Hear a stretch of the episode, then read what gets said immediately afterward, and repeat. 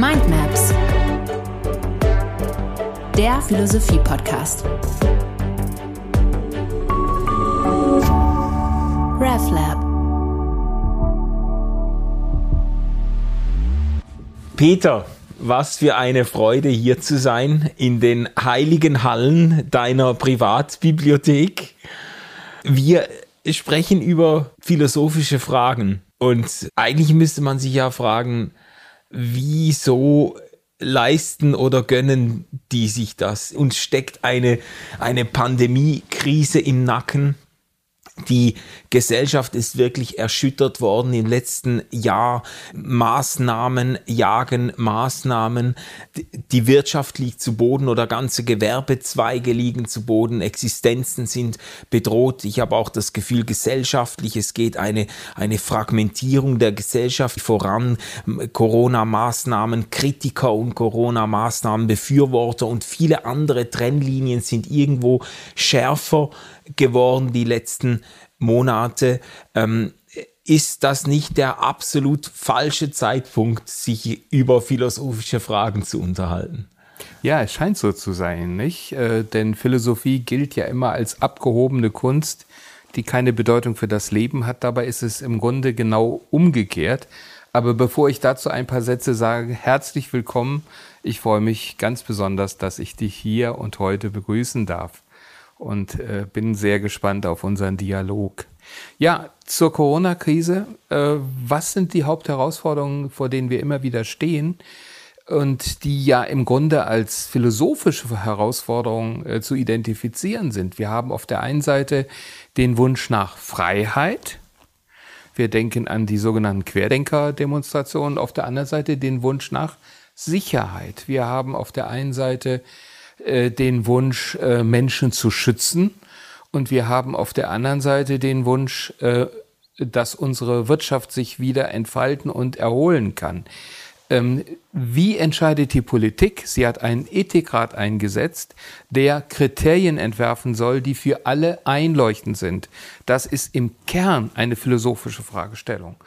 Oder wenn ich daran denke, wie vor einem Jahr etwa in Großbritannien und in Deutschland völlig unterschiedliche Wege eingeschlagen worden sind, mit der Pandemie umzugehen. Wir erinnern uns daran, Boris Johnson, der wegen dieses Konzeptes dann ja auch sehr kritisiert worden ist, hat ja zunächst einmal die Position vertreten, einfach laufen lassen. Mhm. Gucken mit möglichst wenig äh, Lockdown, mit möglichst wenig Einschränkungen durchkommen und äh, sehen, dass das möglichst wenig Menschenleben kostet. Mhm.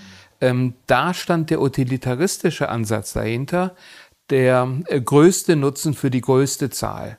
Das ist das Ziel und da muss man sich im Grunde pragmatisch auf die Situation einstellen. Also das ist ein philosophisches Konzept, Utilitarismus, ein Fremdwort für einen Ansatz, der eigentlich, der versuchte eben den größten Nutzen herzustellen. Also es gibt, das kann man individualistisch haben oder gesellschaftlich, oder? Ja, eben. Also der Utilitarismus würde im Grunde in dem Fall beide Gesichtspunkte miteinander verbinden und sagen, äh, der Mensch lebt ja nicht nur als Einzelner, deshalb darf man sein äh, seinen individuellen Nutzen auch nicht verabsolutieren, sondern er lebt in einer Gemeinschaft. Und äh, es ist dann am ethischsten, wenn das Glück der größten Zahl am meisten gefördert wird. Ja. Ja, also eine pragmatische und gleichzeitig auch ethisch reflektierte Haltung. Mhm. Äh, dabei, wenn man es jetzt etwas scharf und äh, bösartig artikuliert, nimmt man dann eben auch in Kauf, dass vulnerable Gruppen, also die über 75-Jährigen und die, die Vorbelastung haben, eben zu einem größeren Prozentsatz sterben. Wir sind in Deutschland einer anderen ethischen Maxime gefolgt. Wir sind hier nämlich im großen Ganzen, jedenfalls was das Regierungshandeln angeht, Kantianer. Und äh, Kants kategorischer Imperativ sagt in einer der wichtigsten Fassungen, dass und, und im Kern, dass wir den Menschen niemals zum Mittel machen dürfen, sondern dass wir jeden einzelnen Menschen als absoluten Zweck sehen sollen. Das heißt, ich kann nicht fragen, was bedeutet es jetzt, wenn ich äh, einen Großteil der deutschen Wirtschaft in, äh, in den Lockdown schicke, äh, was bedeutet das im Ganzen für die Volksgemeinschaft?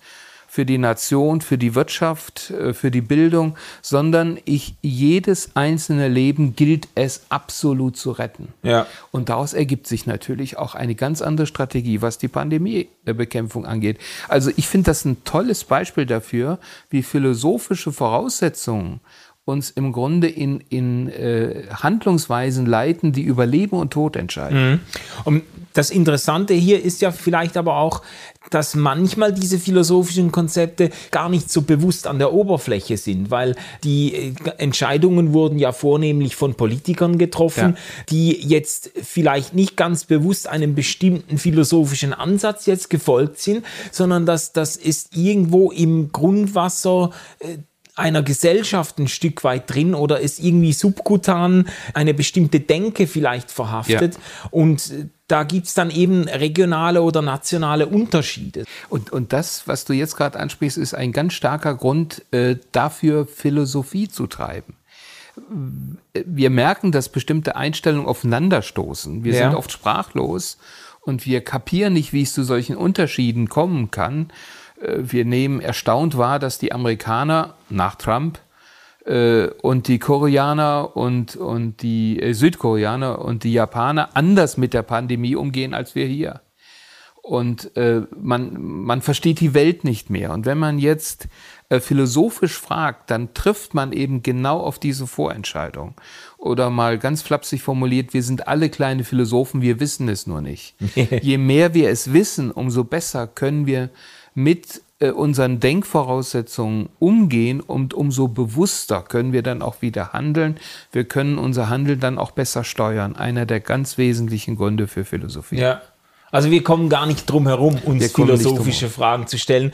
Äh, da, da, müsste man aber auch sagen, ähm, wir unterhalten uns über philosophische Fragen nicht, obwohl die Welt sich in einer Krise befindet, sondern ein Stück weit, weil die Welt sich in einer Krise befindet oder weil, weil, ähm, weil uns die Dinge vielleicht um die Ohren fliegen gesellschaftlich, weil dann solche Fragen äh, besonders ähm, wichtig und äh, folgeschwer werden. Ja, also das würde man jetzt auch philosophiegeschichtlich rekonstruieren können. Die These, die du gerade äh, formuliert hast, dass äh, Philosophie immer dann besonders vital war, äh, wenn Menschen in Krisenzeiten gelebt haben. Ah, ja. Orientierung in die Frage gekommen sind und man dann sich neu orientieren musste. Mhm. Aber darüber hinaus ist natürlich Philosophie überhaupt ein äh, Phänomen, um das der Mensch nicht herumkommt, weil er mit dem bekannten Anthropologen Adolf Portmann formuliert, eine Orientierungsweise ist mit AI. Da spielt jetzt Rechtschreibung doch nochmal eine Rolle. Orientierungsweise. Im Gegensatz ja. zum Tier, das instinktgeleitet und umweltgebunden ist, ist der, äh, kommt der Mensch ja gemessen an allen anderen Säugetieren ein Jahr zu früh zur Welt, ist extrem bildbar, ist umweltoffen, weltoffen, sagt Portmann sogar, und die sich anschließende philosophische Anthropologie. Und er ist das Wesen, dem die Orientierung geradezu aufgegeben ist. Ja. Ein Hund weiß, wo er sein Beinchen zu heben hat. Also der muss keine großen philosophischen Reflexionen anstellen ein Mensch ist dazu geradezu verpflichtet, verdammt kann äh, Immanuel Kant äh, annähernd sagen.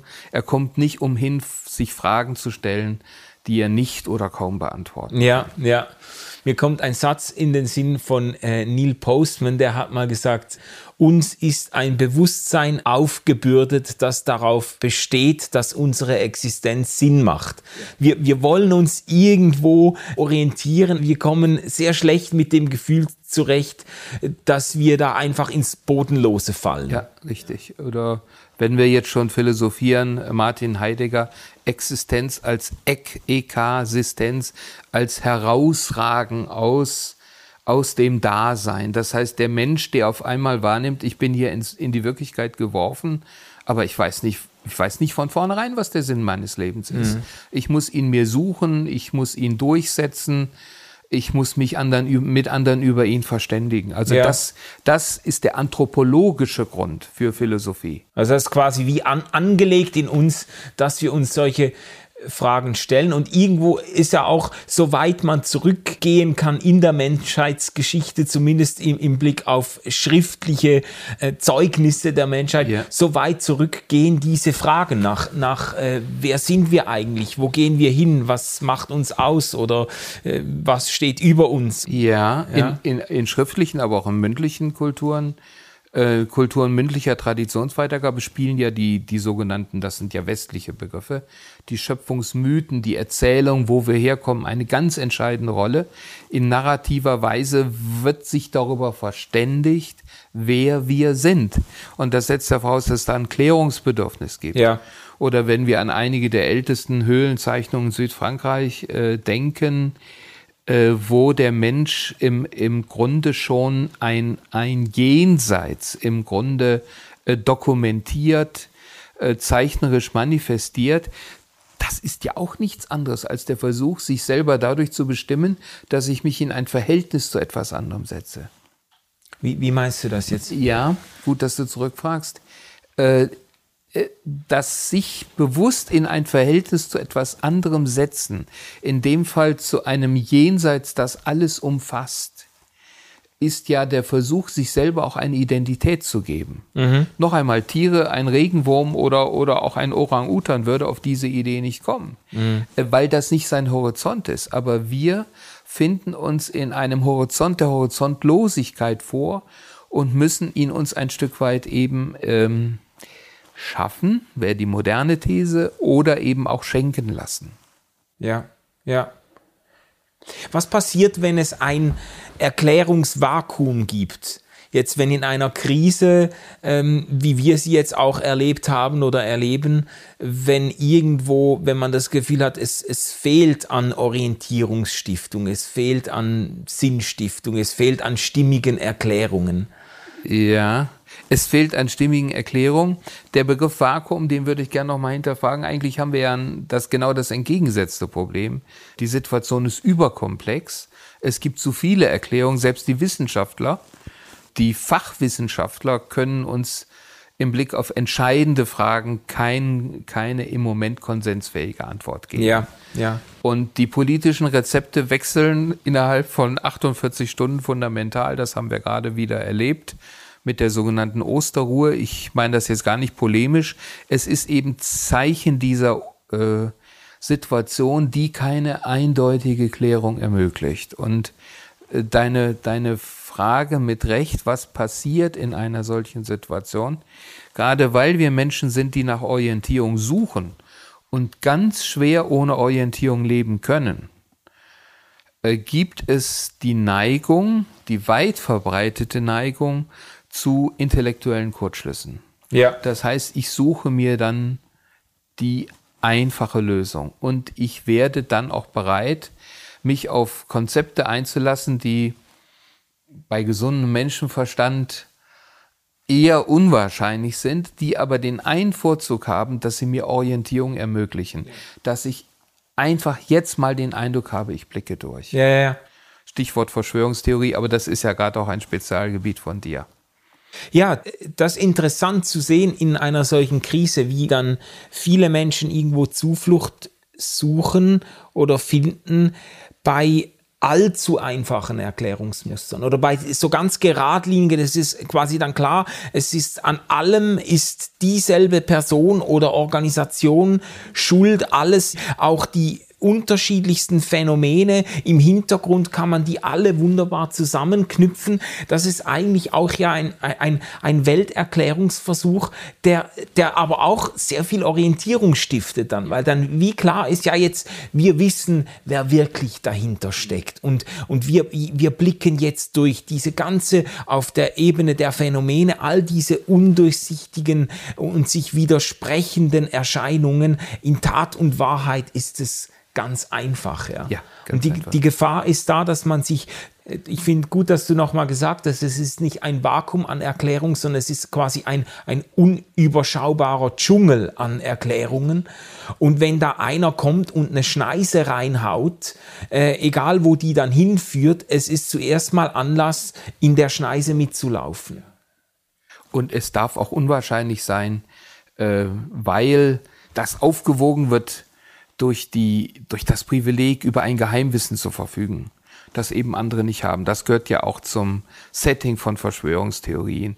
Ich verfüge hier über Quellen, die sonst unterdrückt werden. Ja. Ja, zum Beispiel. Und äh, das mag jetzt für dich unglaubwürdig sein, aber wenn du dir das große Ganze äh, vergegenwärtigst und den roten Faden mit einem Mal entdeckt hast, dann weißt du eben, dass Angela Merkel im Grunde ein Reptilientier ist. Und äh, natürlich wird sie das nicht ständig zeigen, aber es gibt eben Leute, die äh, äh über solches Offenbarungswissen verfügen und wir nehmen dich jetzt in den ausgewählten Kreis der Gnostiker, der wirklich Sehenden auch auf. Ja, aber was ist jetzt die Aufgabe der Philosophie an der Stelle? Also wie, wie, wie kommt jetzt hier philosophisches, ich sage jetzt mal im besten Fall qualifiziertes philosophisches Nachdenken ins Spiel? Ja. Ähm, die Aufgabe der Philosophie wäre an dieser Stelle an die Grenzen menschlicher Erkenntnis nachdrücklich zu erinnern. Also ich würde jetzt gar nicht die Aufgabe daran sehen, äh, zu sagen, wie verrückt ist denn das, was ihr da glaubt, äh, weil äh, die Geschichte der Menschheit sich immer wieder durch Geschichten ausgezeichnet hat, durch Mythen, durch Erzählungen, die äh, zunächst mal sehr verrückt zu sein schienen und sich später dann auch auch bestätigt haben oder so etwas. Das heißt, ich kann jetzt auch nicht einfach einen Gottesstandpunkt einnehmen und sagen, du hast recht und du hast nicht recht, ja. sondern ich würde sehr, sehr, sehr viel bescheidener ansetzen, diesen Ansatz dann aber vollkommen konsequent durchziehen wollen. Und ich würde fragen, woher weißt du das? Was sind die Quellen, ja. aus denen du dein Wissen schöpfst? Und äh, wie schätzt du den Quellenwert ein?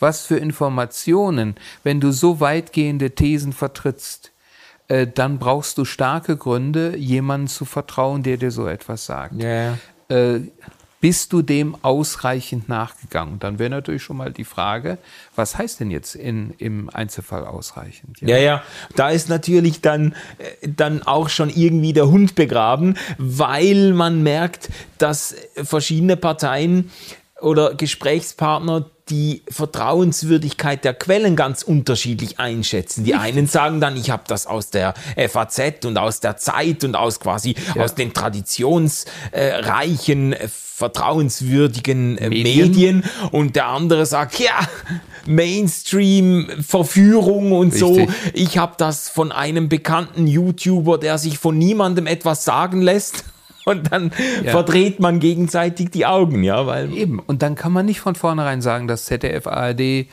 die Zeit sind vertrauenswürdiger als irgendeine YouTube-Quelle. Wir würden aus pragmatischen Gründen sagen, wir haben sehr häufig die Erfahrung gemacht, dass diese sogenannten Leitmedien sehr zuverlässig sind und mhm. sie verdienen ein Grundvertrauen. Aber die Tatsache, dass ich jetzt auf ein solches Medium zugehe, bedeutet noch nicht eo ipso, an sich, äh, dass ich recht habe, sondern auch hier wird man in jedem Fall dann eben auch wieder, und das macht ja die Qualität von gutem Journalismus aus, äh, rückfragen und sagen, wo habt ihr, die ihr uns äh, mit einem solchen Anspruch informiert, wo habt ihr wieder eure Quellen und könnt ihr das mehr oder weniger plausibel ähm, begründen? Mhm. Und natürlich hast du recht daran, dass man immer weiter zurückfragen kann. Äh, dass man im Hinblick auf den Quellenwert unterschiedliche Urteile fällen kann. Ja. Ja, würde ich auch. Ich sehe den Spiegel heute anders als vor 30 Jahren oder die Zeit auch. Und bestimmte äh, Blätter haben für mich an Glaubwürdigkeit gewonnen, andere haben eher Glaubwürdigkeit verloren. Aber allein die Tatsache, dass ich darüber streiten kann, ja. bedeutet doch, ich muss in der Tragweite der Schlüsse die ich aus bestimmten Informationen ziehe, sehr, sehr, sehr vorsichtig sein. Mhm. Ich muss einfach anerkennen, dass meine Erkenntnis begrenzt ist.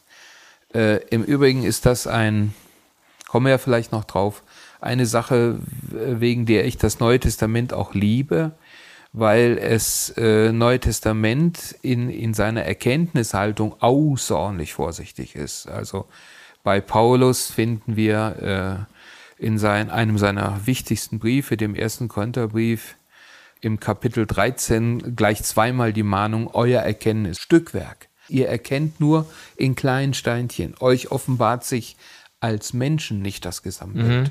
Und dann folgt an x Stellen auch dieser tragenden Urkunde des christlichen Glaubens die Aufforderung, ich weiß gar nicht wie häufig, äh, prüfet alles, krinein, prüfen, mhm. das Gute haltet fest. Ja, ja.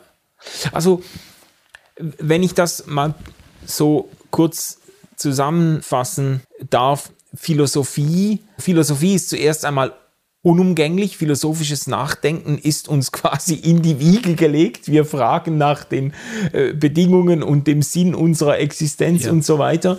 Ähm, äh, philosophisches Nachdenken ist auch wichtig, gerade im Umgang mit geistigen Strömungen unserer Zeit, gerade in Krisenzeiten, in denen sich einfache Antworten aufdrängen, äh, hat philosophisches Nachdenken die Aufgabe zurückzufragen. Warum glaubst du das? Warum hat sich dir diese Erkenntnis ähm, aufgedrängt? Ähm, was sind deine Gründe dafür? Ähm, jetzt äh, könnte man das aber natürlich dann auch auf die Philosophie selber wieder zurückwerfen und sagen, ja, die Philosophie, das hast du eigentlich schon ein bisschen angedeutet, indem du zur Vorsicht gemahnt hast. Die Philosophie könnte sich ja dann auch wirklich so als Richterin über allem, was hier gedacht und gesagt wird, aufschwingen und sagen, wir sind die, die entscheiden, ob ein Wahrheitsanspruch gerechtfertigt ist, ob eine gesellschaftliche Strömung quasi anerkennungswürdig ist oder ob man man sie als, äh, als Idioten und Verschwörungstheoretiker ja. oder weiß nicht was abtun will. Also äh, wenn Philosophie ihre, ihre kritische Haltung gegen sich selber wendet, was passiert dann? Ja, da würde man natürlich jetzt zunächst mal äh, zu notwendigen Differenzierungen kommen müssen und sagen müssen, es gibt ja nicht die Philosophie. Ja. Es gibt sehr unterschiedliche Ansätze.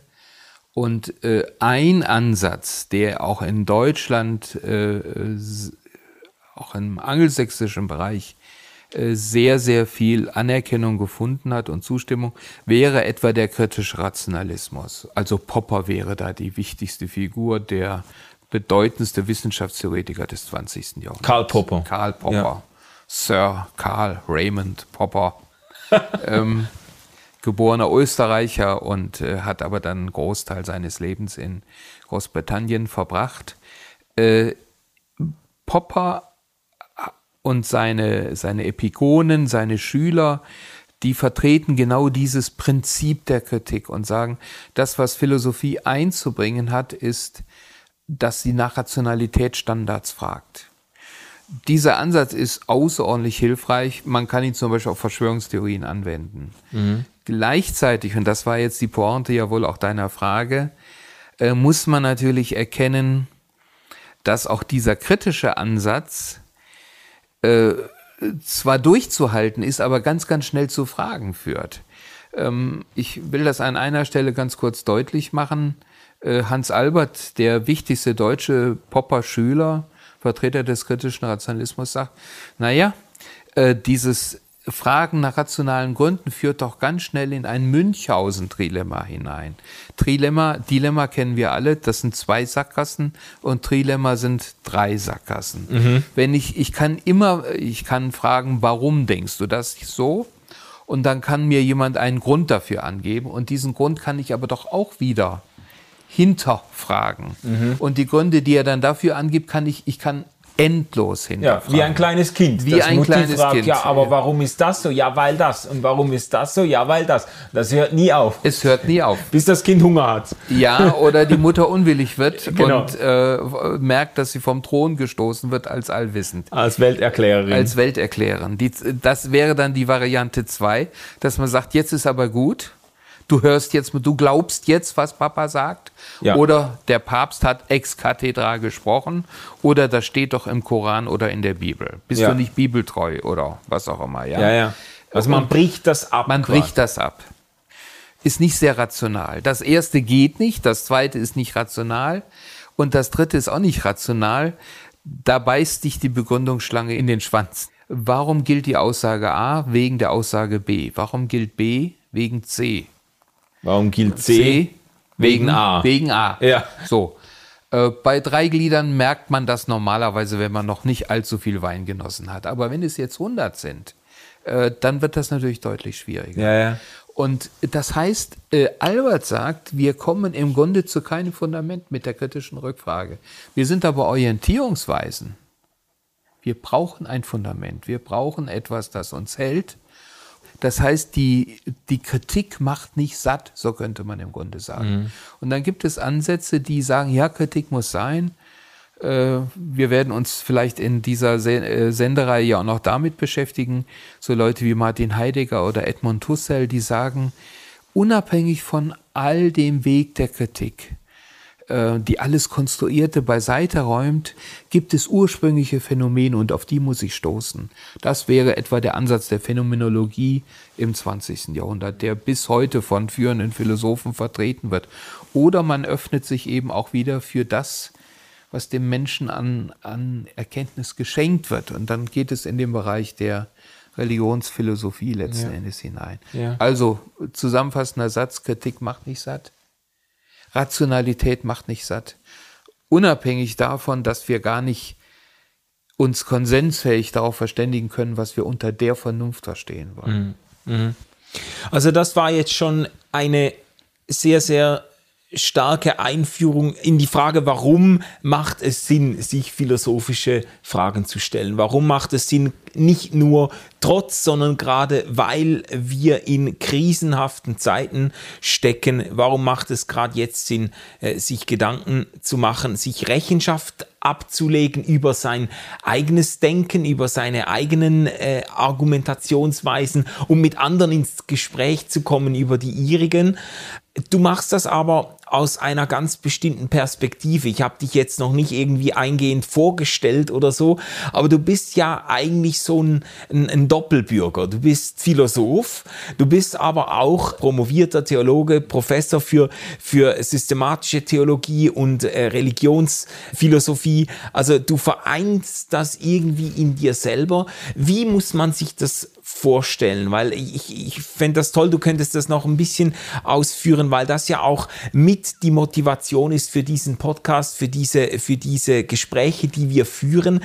Da ist etwas äh, zusammengekommen in deinem Leben. Äh, ich, ich nehme das schon mal vorweg. Es ist eben nicht so, dass du quasi zwei Köpfe hast, die du nach Bedarf dann aufschraubst. So am Sonntag im Gottesdienst oder bei der theologischen Vorlesung schraubst du den theologischen Kopf auf und wenn es um philosophische Fragen geht, dann stellst du den beiseite und schraubst dir den Philosophenkopf auf. Du bringst das irgendwie zusammen und du hältst das sogar für fruchtbar. Ja, und ich halte es letzten Endes, äh, ich halte es für absolut notwendig. Ja. Ich denke, es geht eigentlich nicht anders. Äh, äh du, du hast äh, ja durch die Frage, äh, wie du sie gestellt hast, eigentlich schon insinuiert, dass das Glaube, Theologie auf der einen Seite und äh, Wissenschaft, Philosophie, Rationalität auf der anderen Seite in einem Spannungsverhältnis stehen. Mhm. Ähm, es gibt einen frommen Theologen, äh, der vor allem im 20. Jahrhundert auch im, im evangelikalen, pietistischen Raum äh, sehr viel Echo gefunden hat, Gerhard Meyer, der einmal den Satz formuliert hat, Kritik ist nicht die angemessene Antwort auf Offenbarung. Und damit wollte er die Ansätze einer historisch-kritischen Bibelauslegung zurückdrängen. Ja. Ein auf den ersten Blick plausibler Satz. Auf den zweiten Blick muss man natürlich sagen, woher weiß ich denn, dass es sich um Offenbarung handelt? Kritik ist nicht die angemessene Antwort auf Offenbarung. Ja. Was ist denn Offenbarung? Und äh, der dritte Satz, und den würde ich eigentlich entgegensetzen und sagen, Kritik ist die einzig angemessene Antwort auf Offenbarung. Ja. Wenn mir Gott begegnet, Menschenskinder nochmal, dann muss er doch in der Lage sein, die kritischen Fragen, die ich habe, die mir als Mensch aufgegeben sind, auch in einer für mich überzeugenden Art und Weise zu beantworten. Mhm. Ähm, für mich war äh, seit, seit ich 16, 17 Jahre alt bin und das erste Mal zu einem solchen Zusammenstoß zwischen Frömmigkeit und äh, Rationalität, auch Philosophie kam, ist ein Grundsatz geworden, ich darf mal ein Bibelwort noch zitieren, äh, aus dem ersten Petrusbrief, Kapitel 3, Vers 15. Seid alle Zeit bereit, Rechenschaft abzulegen, rationale Rechenschaft abzulegen. Ja. Logon die Donner steht da im Griechischen, über die Hoffnung, die euch trägt. Der Gott der Bibel ist ein Gott, der nicht ein Gefühl ist oder äh, der in einem ethischen Prinzip aufgeht, sondern der, wenn wir die biblischen Schriften ernst nehmen, eine, eine Realität ist. Mhm. Und äh, diese Realität muss sich in irgendeiner Weise, die äh, vernünftig fassbar ist, eben auch äh, begreifen können, die muss ich verstehen können, die muss mir zu Handen sein. Und aus diesen Gründen äh, meine ich nicht, dass Glauben und Wissen jetzt zwei Parallelwelten angehören ja. und man müsste sich im Grunde zwei, zwei Köpfe aufziehen. Ja. Ähm, Adolf Schlatter hat mal von der milden Schizophrenie vieler Theologen und Christen gesprochen, Ich war Äh, und äh, ich bin mit ihm darin einig, dass Glauben und Wissen aufs engste zusammengehören, weil der Gott, an den wir glauben, auf den wir vertrauen, auch ein Gott ist, der uns etwas zu wissen gibt, auf das wir uns, auf das wir vertrauen dürfen. Mhm. Also milde Schizophrenie. Er hat quasi eingeklagt, dass eben Glauben und Wissen bei vielen Theologen irgendwo nicht zusammenkommen. Ja. Ja. Morgens lese ich die Losung oder ich gehe, wie dein Beispiel, ich gehe in den Gottesdienst, da setze ich mich unter eine Kanzel und äh, höre andächtig auf das Wort Gottes. Und die Woche über treibe ich historisch-kritische Schriftauslegung unter Ausblendung des Gottesgedankens und gehe jetzt mal zunächst mal überhaupt nicht davon aus, dass das Neue Testament irgendwas mit dem lebendigen Gott zu tun hat. Mhm. Und er sagt, Schlatter, da fallen wir doch eigentlich in zwei Persönlichkeiten auseinander. Mhm. Äh, und das schwächt ja auch den christlichen Glauben, elementar. Ja. Also kannst du das nochmal auf, auf den Punkt bringen? Warum ist es gerade für Menschen, die sich mit dem christlichen Glauben identifizieren, vielleicht sogar für Theologinnen und Theologen hilfreich, sich mit philosophischen Fragen zu befassen? Weil sie die Möglichkeit haben, im Umgang mit der Philosophie, fast egal welche, die eigenen Denkstrukturen zu identifizieren. Ich stoße in einem philosophischen Ansatz auf eine bestimmte Art und Weise die Welt zu verstehen, zu mhm. erkennen, mhm. zu durchdringen. Wir wissen alle, wenn wir einigermaßen aufgeklärt sind, dass das immer nur partikular ist, kulturell bedingt und dass sich das ständig ändert, aber der Wert der Beschäftigung äh, mit der Philosophie besteht eben daran, dass ich auf einmal entdecke, ich komme ja selber auch von Voraussetzungen her, auch in ja. meinem Glauben. Ja. Zum Beispiel in der Art und Weise, wie ich Glauben denke. Die allermeisten Protestanten haben ohne es zu wissen, Immanuel Kant als Kirchenvater in ihrer Ahnengalerie und übernehmen, ohne es zu wissen oder sehr viel darüber nachzudenken, seine Entgegensetzung von Glauben und Wissen. Wenn ich Kant bewusst studiere, merke ich das.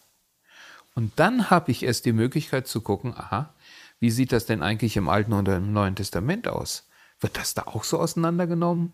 Oder fällt das da nicht in einen elementaren Glaubens- oder besser Erkenntnisakt äh, letzten Endes zusammen. Mhm. Also die mhm. Philosophie hält mir einen Spiegel vor, ich erkenne Voraussetzungen, ich kann sogar ähm, Voraussetzungen identifizieren, die mir den Zugang zum christlichen Glauben erschweren, wenn ich philosophisch ja. kritisch zurückfrage. Ja. ja. Also das wäre ein Motiv, das wäre quasi nach innen gerichtet. Da geht es da geht's auch um die Theologin oder die Christin oder den Pfarrer oder wen auch immer.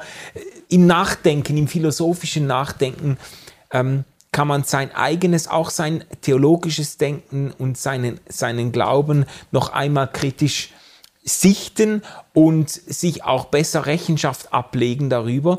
Es gibt aber auch ein Motiv, das nach außen geht. Also das hat ja dann auch irgendwo eine Folge für die, ich sage jetzt mal, für die Kommunikationsfähigkeit nach außen hin, weil wir ja in einer Zeit leben, in der man ja. eben nicht voraussetzen kann, dass jeder quasi äh, die Bibel mit in der Brusttasche mitträgt und seine Verse auswendig gelernt hat oder so, äh, oder überhaupt die Berufung auf den christlichen Glauben wahnsinnig stimmig und autoritativ findet. Ja. ja. Äh, ja, vielen Dank. Das ist natürlich etwas, was man auf gar keinen Fall äh, vergessen darf, sondern was elementar Bedeutung hat. Eigentlich immer, solange es christliche Kirche gibt. Man wird in gewissem Umfang sogar vom Judentum sprechen können. Das Judentum, das die platonische Philosophie aufnimmt, Philo von Alexandria, und, und versucht, den, den jüdischen Glauben zu plausibilisieren ja. in einer platonisierenden Sprachgestalt. Mhm. Die alte Kirche macht es ähnlich. Im Mittelalter greifen wir auf Aristoteles zurück. Das 20. Jahrhundert, da hat dann Martin Heidegger eine sehr, sehr große Rolle gespielt. Äh, die Philosophie repräsentiert ja in gewisser Weise auch das Denken einer Zeit. Ja. Und äh, indem ich mich, äh, wenn ich die Menschen unserer Zeit erreichen will, muss ich wissen, wie sie ticken. Und ich muss wissen, wo liegen die Unterschiede zwischen meinem christlichen Glauben und dem, was mir begegnet. Und da kann die philosophische Reflexion, die diese Unterschiede herausarbeitet, äh, eine elementare Hilfe sein, dann auch Brücken zu bauen. Ja. Zuerst mal die Differenz zu erkennen und sie dann in einem gewissen Umfang auch zu überbrücken. Mhm. Mhm.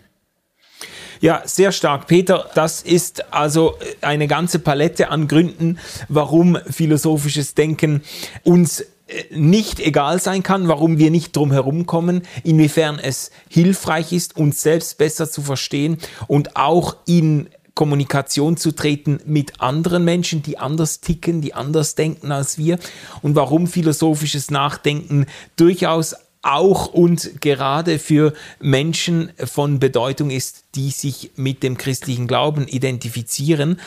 Vielleicht geben wir einen kurzen Teaser, was in den nächsten Folgen so auf die Zuhörerinnen und Zuhörer wartet. Also wir, wir haben ja schon mal kurz angedeutet, das philosophische Nachdenken, diese Fragen nach Orientierung, die reichen weit zurück. Und wir haben ja vor, auch relativ weit zurückzugehen beim ja. Start in diese Gespräche. Kannst du ein paar Sätze äh, sagen dazu, warum es sich lohnt, die Zeit so weit zurückzudrehen? Also begründen kann man das im Vorhinein nicht, aber wir können vielleicht doch etwas versprechen. Ja. Also äh, unsere Idee war zu sagen, wir be beschränken uns zunächst mal auf die abendländische Philosophiegeschichte. Mhm.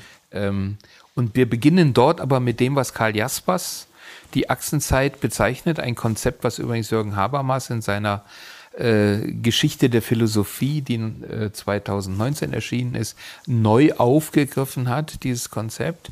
Wir gehen dort auf die Zeit der sogenannten Vorsokratiker zurück. Ja. Also das ist dann das fünfte bis dritte Jahrhundert vor Christus. Und das ist die Zeit noch vor Sokrates, vor Platon. Und gucken uns hier die Geburt abendländischer Philosophie an. Und ich würde sagen, wir können eigentlich nur versprechen, dass hier unglaublich interessante Entdeckungen auf uns warten, dass wir anfangen zu fragen, was gibt es eigentlich für mentale Konzepte äh, von Materialismus bis hin zu Religionskritik, die heute dominant sind, die damals nicht schon gedacht worden sind. Ja. Ja, also ich kann das bezeugen. Ich habe das ja in der Vorbereitung der Gespräche immer mal wieder erlebt, in Rücksprache mit dir, wie du dann äh, richtig begeistert gewesen bist über diesen fundamentalen Fragen, denen die Vorsokratiker schon nachgegangen sind und über die Antworten, die man da schon, äh, die man da schon kriegt. Also ich habe dir das förmlich abgespürt, äh, welche Schätze da zu heben sind oder welche, äh, welche wichtigen Anliegen da schon mitgetragen werden von daher äh, herzliche Einladung, diesen Gesprächen auch zu folgen. Was müssen Leute mitbringen, die ähm, sich diese Gespräche gönnen möchten? Probleme, die sie fragen lassen. Ja. Wir betreiben hier keine abstrakte Gedankenhuberei, sondern wir wollen deutlich machen, äh, wie Philosophie elementare Fragen des Menschseins anspricht und damit verbunden natürlich auch eine gewisse Neugier. die mich über mich und meinen Horizont hinausfragen lässt. Sehr schön. Peter, vielen Dank. Ich bin gespannt auf die nächsten Gespräche und freue mich, wenn ihr alle auch wieder mit dabei seid. Tschüss zusammen. RefLab